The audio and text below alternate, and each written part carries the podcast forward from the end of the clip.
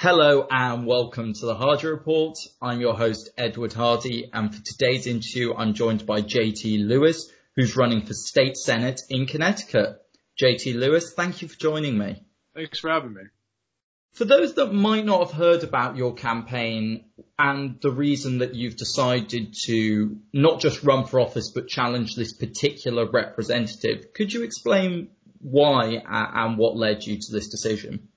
Sure. So, uh, as some of your viewers might know, um, in 2012 we had the shooting here in Connecticut, Sandy Hook Elementary School shooting, and I lost my brother, and 26 people were killed in that shooting, including 20 first graders.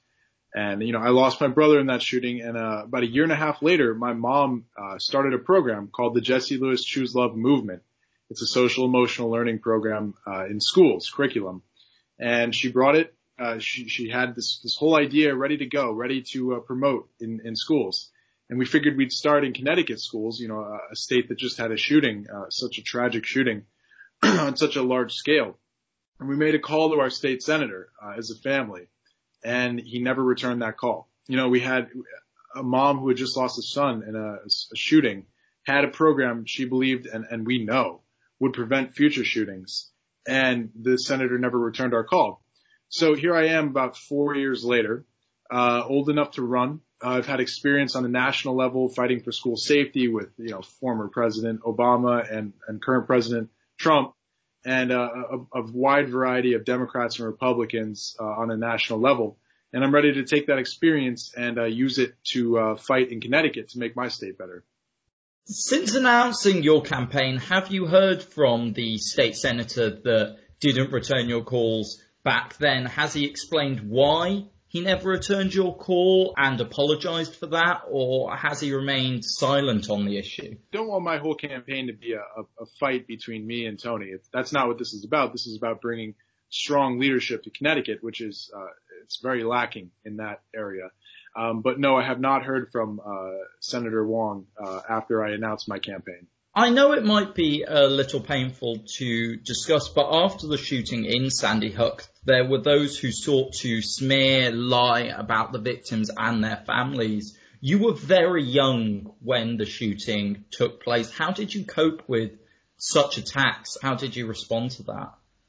Yeah, so I was 12 years old uh, when the shooting happened, and there there were many attacks uh, by conspiracy theorists who believe that it that it never happened. Um, just a lot of uh, crazy people out there. And, you know, for me, I've dealt with a lot of, you know, tough situations in my life, starting with, you know, being raised by a single mom, who by the way did a great job, uh, and, you know, losing a brother at such a young age. And you know, it, it did harden me, uh, these, these attacks and it made me a stronger person today. And I think that's one of my qualifications, honestly, is having gone through my life since I was 12 years old with people attacking me from both sides of the aisle claiming that my brother never existed, that I'm a crisis actor. And I think that that really does make me a stronger person today, but it, it doesn't phase me. And at, at, this point, you know, putting my name out there, putting myself out there, uh, running for state senate and fighting for school safety on a national level with a president who doesn't have, you know, a, a huge amount of love coming towards him. Uh, I have put myself out there and I have been attacked for it.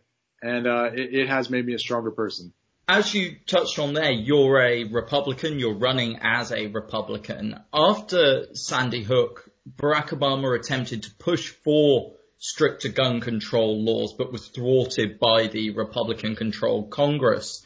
Why do you believe that the GOP has been unwilling to support small increases in gun control, and why do you take a different approach to school safety? Well, I absolutely take a very different approach to it than both sides. Uh, you know, what's really interesting, uh, a very interesting story. Uh, my brother actually saved nine of his classmates, and this will come around during the shooting. Uh, the, the gunman entered his classroom, fired a few bullets, and the gun jammed. And Jesse yelled for his classmates to run, and nine did, and he saved nine of his classmates. This is all documented in an FBI report. Um, so Jesse was only six years old. And we shared that story with President Obama when he met with us after the shooting. And then years later, we shared that story with President Trump. And it made both men emotional two complete polar opposite men on opposite ends of the spe- political spectrum made them both emotional. You know, President Obama cried. Uh, President Trump actually brought us back to the Oval Office for a private moment, you know, to thank us for Jesse's uh, heroism. And so I, I noticed that that story could unite, you know, two totally opposite men. And I, as a state senator, I'm going to use that story to bring people to the table, both both parties to the table, and, and hash out these these big issues like gun control and school safety and mental health, and, and get you know a consensus on that. Because right now we all want the same thing. We all want kids safe in school and people safe in their communities, but we're coming at it from two different angles. And if we can just sit down and have an intermediary like me who has a foot in both aisle, you know, as the brother of a gun violence victim, but also running as a Republican, I think I can, I'm in a very unique position to bring both sides of the, the aisle together and, and fight for these big issues. As far as me fighting for school safety, after the Sandy Hook shooting, uh, there, there was no armed guard and the shooter just shot out the glass doors and proceeded to kill kids. Now we, we obviously need our schools to be uh, protected a little better than that. Uh, and as noble as the effort of gun control is, and, and it's an effort that I saw, you know, fire back up after Parkland, I saw those kids get up there and they, they were as noble as it is fighting for dead classmates and friends and family. Uh, it, it wasn't going to get done overnight. And that frustrated me. I wanted something, my motto really was, I want to do something today that can stop the shooting tomorrow. And for me, that wasn't gun control. An effort that obviously does need to be focused on in the future. We need to do something now that we can all get behind because I'm tired of petty fighting while kids are dying in schools you touch on some of the elements of school safety that you want to have implemented. Are there any elements of gun control that you think would be beneficial as someone who's worked on this issue for a long time? Have you seen any elements of gun control that you think should be brought in? For example, maybe increased background checks or yeah. ban assault rifles. Of course, yeah. No, absolutely background checks. That, these are obvious things, very common sense uh, things that as a state senator, I'm going to bring people to the table to, to discuss and, and, find the best ways to implement these different uh, ideas. And, and I am running as a Republican, but I'm a new wave of Republican. I'm, I'm 19 years old. I don't hold those same values that our older generation of Republicans hold. Uh, and I am a Second Amendment supporter, of course. But it is time uh, to, to really examine our laws and find better ways. And background checks are, are supported by 90% of Americans. It's, it is something that we're going to have to we're going to have to look at. Do you think that one of the issues in the aftermath of mass shootings is the coverage that the media gives them, plastering shooters' names and photos across the news for hours, days, or weeks, in a way creating a celebrity of sorts of the individuals who perpetrated these acts? Yeah, no, there's been a lot of research into uh, copycat shooters, as they're called. Uh, and, and it has happened very often. And this is something that I've actually talked with a lot of media uh, personalities about. and that is, uh, it's called a no notoriety campaign. And what that is, is, is after a shooting, we want to put the, the names and the faces and the actions of the, the heroes of the shooting, such as my brother and others who saved people or who lost their lives and put their story out there instead of the shooter. Because it has been proven that when you put the shooter's name and face out there, it does create copycat shooters and that's uh, evident uh, in Parkland. That shooter used uh, previous shootings. Uh, he wanted his his name and face out there, and he made these videos uh, saying that he wanted to be famous and that he was going to make himself famous. And so that that is a huge issue that we're going to have to, to push for. And it is you have to be very careful because in America we have you know the First Amendment. Our, our media is allowed to say whatever they want. They're allowed to to talk about whatever they want. And so that that is a very sensitive issue, but one we do need to come together and, and uh, focus on you're running as a Republican in Connecticut, which is a deep blue state. You're obviously very young. You talk about being a new wave of Republican. One of the reasons for the impasse and delay in getting things done, not just on the issue of gun control, but in policies in general, has been that both sides don't want to work together because of their entrenched traditional views. How would you, as this new wave Republican, seek to bridge that divide? And what experience would you bring from your life so far to do that? Yeah, so obviously I'm in a very deep blue state, and, and most likely when I'm elected, I'll have a majority Democrat uh, Senate, state Senate to work with. And so obviously I'm going to have to work with other people, and I'm going to have to make those relationships across the aisle. But like I've said, I have worked with two administrations, the Trump and the Obama administration and White Houses, in an attempt to, to fight for school safety and to fight for mental health reform. and so I think I'm going to be able to take that experience and, and not only the presidents, but I've fought with senators on the legislation, very bipartisan legislation called the Stop School Violence Act. We actually had some meetings with senators to get that pushed uh, just before it was passed. And so that was a very big deal. And that was very bipartisan. It, it allowed funding for all governors across the country, Democrat, Republican, doesn't matter to me as far as school safety goes.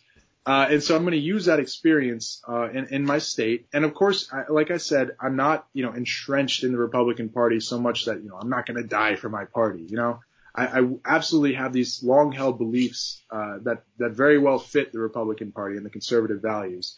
But I'm going to have to reach across the aisle and work with my Democrat counterparts, and that's something that I, I have already showed, you know, experience doing. And so I'm ready to do that as a Connecticut state senator. You've talked about your interactions with President Obama and President Trump. You mentioned how when you told your story to them, they both got emotional hearing what happened, the heroic actions of your brother. What were the differences, do you think, between the two of them? Did you find them both similarly understanding and willing to do something? Did you find that both of them felt they were in some way helpless to tackle the issue of gun violence in America or had ideas. What, what, was your experience of those meetings with them? As far as the, the first meeting with Obama, President Obama, that was just days after the shooting. He actually came to Newtown and met with every single family. He went family to family, 26 different families gathered in a high school. And uh, it took hours. And he met with all of us and hugged us and shared memories with our lost loved ones uh, and, and we didn't, you know, talk policy exactly then, but later on, uh, he actually was very helpful getting my mom's program off the, off the ground, providing contacts and, uh, meetings at the White House. And so I'll always be very thankful to President Obama for that. It's more than I can say for my, our uh, Republican state senator here in Connecticut. Uh, and, and President Trump actually included, uh, ideas that my mom and I shared, uh, at, at a, a roundtable over the summer in his federal school safety report. Um, not perfect though. It is a very good step in, in the direction of school safety efforts. The federal school safety report that you just mentioned there, could you explain to those that might not have had the chance to read it some of the key recommendations that were made and some of the points that people believe from that would be beneficial in preventing these tragedies from taking place? Sure, and it, it is on the White House website, and I do recommend everyone goes because a copy was sent out to every governor in the country. Uh, and basically some of the main points, and I, I, can tell you the main points that my mom and I had input in. My mom's program, the Jesse Lewis Choose Love Movement, is a social emotional learning program, uh, which is proven to prevent shootings like this from happening. And she, she, uh, the, the, the uh, core values of that program are in the report uh, because we, we asked Secretary DeVos, our education secretary here, to include those. And as far as mine goes, I, I talked about armed guards in schools and police presence in schools, uh, because in Sandy Hook there was no armed guard and my brother was left as a sitting duck, essentially, to a, a shooter who was able to gain access to a weapon, but there was no one to defend my brother in school. And so those are some of the big points in there. Uh, I know President Trump has talked about arming teachers and it's something we actually did talk with him about and I don't, I don't support that because of course teachers don't support that and you need their support if you're going to do something as extreme as armed teachers. So that, that is my stance on that. I'm asked that question a lot. You think that having trained armed guards is better than having teachers who are asked to do something that they don't necessarily feel as comfortable doing? Right. You, you need the majority consensus of teachers in order to start arming them. And uh, for me, when I look at it, if we want to be bipartisan, which is how I wanted to be in the beginning, to get things done now, that was police and very highly trained armed guards. And I'll tell you what, I've had conversations with politicians and media on both sides of the aisle. And afterwards, they all tell me, you know, I'm going to make, I'm going to call my, my kid's school and, and see if there's an armed guard and make sure that that school is protected. And so it is, it's an idea that has a lot of support across the aisle. From your experience, have you found that politicians have been willing to listen in large part. You've talked about obviously President Obama and President Trump. There are other senior politicians that have been willing to listen to you about the issue of gun violence. But beyond listening, have you found that a lot of politicians have been willing to act or have they had their hands tied in a way by the partisan nature of politics and the unwillingness of politicians to work together? Yeah, I won't call out any politicians in particular, mm. uh, but it is obviously a huge problem here. Um, our politicians do have their hands tied. They do have people to answer to. Uh, and as far as that goes, it is hard to get things done. But we, we have been very successful as far as promoting my mom's program and getting federal school safety report and the Stop School Violence Act. And so I, I do thank President Obama and President Trump for being supportive in that sense. But obviously there's so much more to do. We, we've just accomplished such a little amount so far and there is so much to do. And uh, as a state senator, it's going to be one of my biggest focuses. Would you say that issue of politicians not working together is the main reason things haven't got done, or do you think there's other issues in America that need to be addressed and that you would like to address if elected to, again, not just get things done on gun violence, but get things done on policies that are beneficial to constituents in general? Yeah, I'm of course tired of this petty fight between Republicans and Democrats. And I think the American people are too. Really, when you go to DC, that's where you see people fighting, you know, Republican, Democrat, just these horrible arguments. And then when you go to, you know, talk to people personally, it doesn't matter as much. We just want to see the country go in the right direction. And so in that sense, I'm ready to, you know, reach my arm across the aisle and hopefully they'll accept, you know, they'll accept me and we can work together. And as a state senator, I'm, I'm really excited to see if that's something our leaders want to do. Here in Connecticut, we've had it's not been productive as far as Republicans, Democrats trying to come together. We have a horrible debt crisis. Our economy's suffering and it's because in large part our politicians don't want to work together and they don't want to have, you know, the proper leadership that it takes to run a state. And so my hope here is that as a 19 year old, if I can challenge, you know, a current senator who's been in legislature for 10 years if I can actually mount a successful challenge on him, someone who hasn't, you know, been productive, hasn't acted the way a leader should, then I'm hoping it wakes up the other leaders in Connecticut and across the country. It's been a large movement so far. We've had millions of views on social media and I'm hoping I wake people up that, you know, anyone can come in and challenge our leaders if they're failing. And our leaders in Connecticut are failing and I'm here to challenge them and I hope that I'm successful in that mission. You obviously started this campaign because of the experience you'd had with your local representative and because of the issue of gun violence and how it had touched your family. But there are other policies and issues that you care about. What are some of the other policies that you want to push for upon getting into government? Sure. So here in Connecticut, like I said, we do have a, a debt crisis. We have companies leaving the state uh, at a rapid rate, people leaving the state. Uh, our taxes are getting high, and now our governor wants to implement tolls. And this is, if you look at Connecticut politics, this is all it is right now is tolls, tolls, tolls. Our governor wants to uh, put tolls on all of our major highways in order to gain revenue through that that means. And it's something the Republicans have, you know, vehemently opposed, and the Democrats just want to get done. And all the all the while, you know, we haven't come up with a solution, another way to raise money. And so that's something I really want to take a look at uh, because we, again, we have so many people leaving our state. I mean, uh, when I when I go around and um, I talk to my constituents, the biggest thing they've talked about is are these tolls because I have people that commute, you know, an hour each day to Hartford, which is our, our major city in Connecticut, our, our capital. And if tolls go in, one of my neighbors was just telling me if tolls go in, I'm going to have to pay an extra, I think it was $75 a week commuting and that's just not it's not a feasible option. But as far as raising that money, that revenue, we do have to find a way to do it without, you know, causing all these businesses to leave our state. And it's something that even at 19 years old, I am reading up on. I'm studying. I have lots of legislators reaching out to me with their, their ideas and their opinions on it. Uh, you know, many of which have not been successful. And so I'm formulating my own opinions on this and I'm looking at different things we can do. And that's going to be a major issue that I hope to tackle in my first two years as a state senator. And uh, yeah, so that that's another major issue here in Connecticut.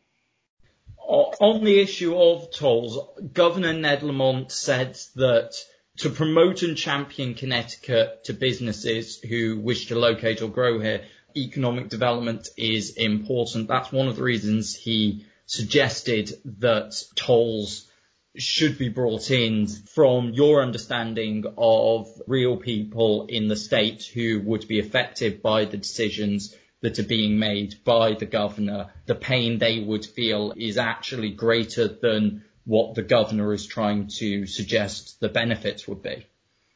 Yeah, I mean, I would I would suggest to the governor, and I, I think I'm going to be meeting with him next week. I would suggest that he come out to my little borough of Newtown and talk to my neighbor, who will have to pay $75 a week. He's putting two kids through college. I, I would recommend he comes out and talks to him directly before, you know, he makes these big, you know, rolling statements that it's going to be very productive. Um, but, but I do agree with him in the sense that we got to find the money somewhere. And as far as tolling and more these all these new taxes, it's not keeping the businesses here. I think that's evident by the fact that they're all leaving and all of our citizens are, are looking to move. Uh, so many people are moving. You know, I look, I drive down my street and everyone has a, uh, a for sale sign out. And not everyone, but many people have a for sale sign out. And it's, it's very scary because it's a state that I've lived my entire life, 19 years now. And I want to do, do well in my state. I want it to do well. I want to be here to, to enjoy, it, to reap the benefits of that. But, uh, it's not happening so far. So that, that's another major thing I'm going to look at as a state senator. And it's time to, to bring people across the aisle. Uh, all this fighting, all it is right now is we're going to put in a toll. No, you're not. That that's not productive. We need to find the money somewhere. We need to make our state, you know, successful again, and that's something I'm going to look to uh, do and unite people and uh, conquer that issue. You talk about how people are leaving Connecticut. The latest National Movers study by United Van Lines showed that Connecticut had the third highest rate of people moving out in the nation. So you think that's due to the economic pressures that people are feeling in the state that aren't being addressed by the local representatives. Oh, absolutely. It's it's a combination of uh, all these new taxes and tolls that our governor wants to implement on top of all these big corporations leaving and taking their jobs with them. Those two things combined, it's driving people out of the state in swarms. And that's something we got to turn around because as that happens, our economy just keeps going down and down and down. And so that's something I'm going to look at uh, turning around. And I think fresh new faces in uh, in state legislature are going to maybe keep some people here in, in hopes that I'll be able to accomplish something uh, to, to you know allow them to live here very uh, fruitfully. You're a 19 year old political candidate. What do you say to those who would argue that you're too young to be an elected official, that you don't have the relevant experience? Sure. So when I was 12 years old after the shooting, it was about a week after, um, I was reached out to by orphaned Rwandan genocide survivors. Uh, these are kids that had lost their entire families in the 1994 genocide that killed over a million people. And, you know, I'm, I'm very depressed. You know, I'm 12 years old, just lost my brother, hadn't even gone back to school. And they reached out to me and their message was, you'll be happy again. You know, life gets better from here. You will, you know, you will get over this. And that's something we hadn't heard from anyone credible, you know, credible in the sense that they had lost their entire families, gone through tragedies in, in some cases on larger scale than we had. And so that gave me hope. And I wanted to reach back out to them and thank them for, for giving me that message of hope. And what I started doing was selling bracelets uh, in school. And I wanted to raise enough money to send Betty, the original Skyper, uh, to college for a year. And after a month, we were able to Skype back and tell her that she was going to be going to university for a year and then we had, you know, raised enough money to take care of her eight younger siblings that she was uh, sole solely responsible for. And from there, the movement turned into a very national move, or a very worldwide movement. In fact, uh, we've had Tony Robbins came on and actually finished Betty's the remaining three years of her college. We've sent Matthew to college for four years. In Uganda, we built fish ponds and poultry farms for former child soldiers. And in America, we've helped the children of car crash victims. Um, it's it's been an amazing movement. We've we've done a lot of work, raised and donated over thirty five thousand dollars, and this is something I started at twelve years old, and now I'm 19, and I think I've I've taken you know lessons of leadership that I learned from that, leading people, raising money, connecting people, and I'm going to be able to use that as a state senator, and uh, I'll do a pretty good job there. If I if I could raise thirty five thousand dollars at 12 years old, I think as a state senator, a 19 year old state senator, I'll be pretty successful. It is rare to see someone so young run for office. In fact, sometimes youth engagement in politics generally is quite low. What would you say to other young people who might be concerned about standing up, fighting for the cause they believe in, running for office, or even just voting to get them to come out and make their voice heard? Yeah, of course. I think you're seeing people in America start to wake up that they need to get involved in politics, that they're not happy the way their country is being led right now, and their state are being their states are being led. And I think that you know me running right now and proving that you know an, an established person like Tony, who's been here for 10 years, can be challenged. You know, when our leadership is lacking, we can challenge them. We can go to the polls and challenge them. We can run and challenge them. We can volunteer for different politicians we believe in. And I think that that message is starting to spread. That's why it was such a national news story uh, when I announced. That message is spreading that if we're not happy with our leadership, we can challenge them. And uh, that's what I'm doing here. And I hope that everyone else who feels that their, lead- their leaders are lacking, no matter if they're Republican or Democrat, I'm a Republican. I'm challenging my Republican leader because he's lacking in leadership. And so I hope that that message spreads and I hope people start to get more involved and they are. And so I hope that that, that uh, movement continues. Finally, where can people find out more about your campaign, find out about the Jesse Lewis Choose Love movement and the work that you've been doing generally on this issue? For sure. So I have a very great Twitter page where I get my message out. I have over 100,000 social media followers uh, at DJT Lewis. I also have a, a campaign website, jt4ct.org. You can check out Newtown Helps Rwanda, the work that that foundation still does to this day uh, at newtownhelpsrwanda.org. And then you can check out my mom's um, program, which is, by the way, in all 50 states here in America, in 68 countries, and over a million kids. Uh, it's reaching over a million kids. You can check that out at the Jesse Lewis Choose Love Movement um, .com. And I, I encourage everyone to stay up to date with the campaign. We're, we're doing amazing stuff here. Really, we're opening people's eyes to uh, young leadership and how productive it can be. And uh, the campaign is already doing really well, a week old, and we've we've reached millions of people. So I, I encourage everyone to keep up to date with that and, and uh, watch me win and uh, watch what I do for Connecticut. JT Lewis, thank you for joining me. Thanks for having me. That was JT Lewis, who's running for state senate in Connecticut. You can find out more about him on Twitter at the JT Lewis, his campaign at jt4ct.org, and the Jesse Lewis Choose Love movement at jesselewischooselove.org. That's all for this week. What did you think about that interview? Let me know on Twitter at Edward T. Hardy. If you enjoyed this podcast, don't forget to give us a five star rating and subscribe. Until next time, goodbye.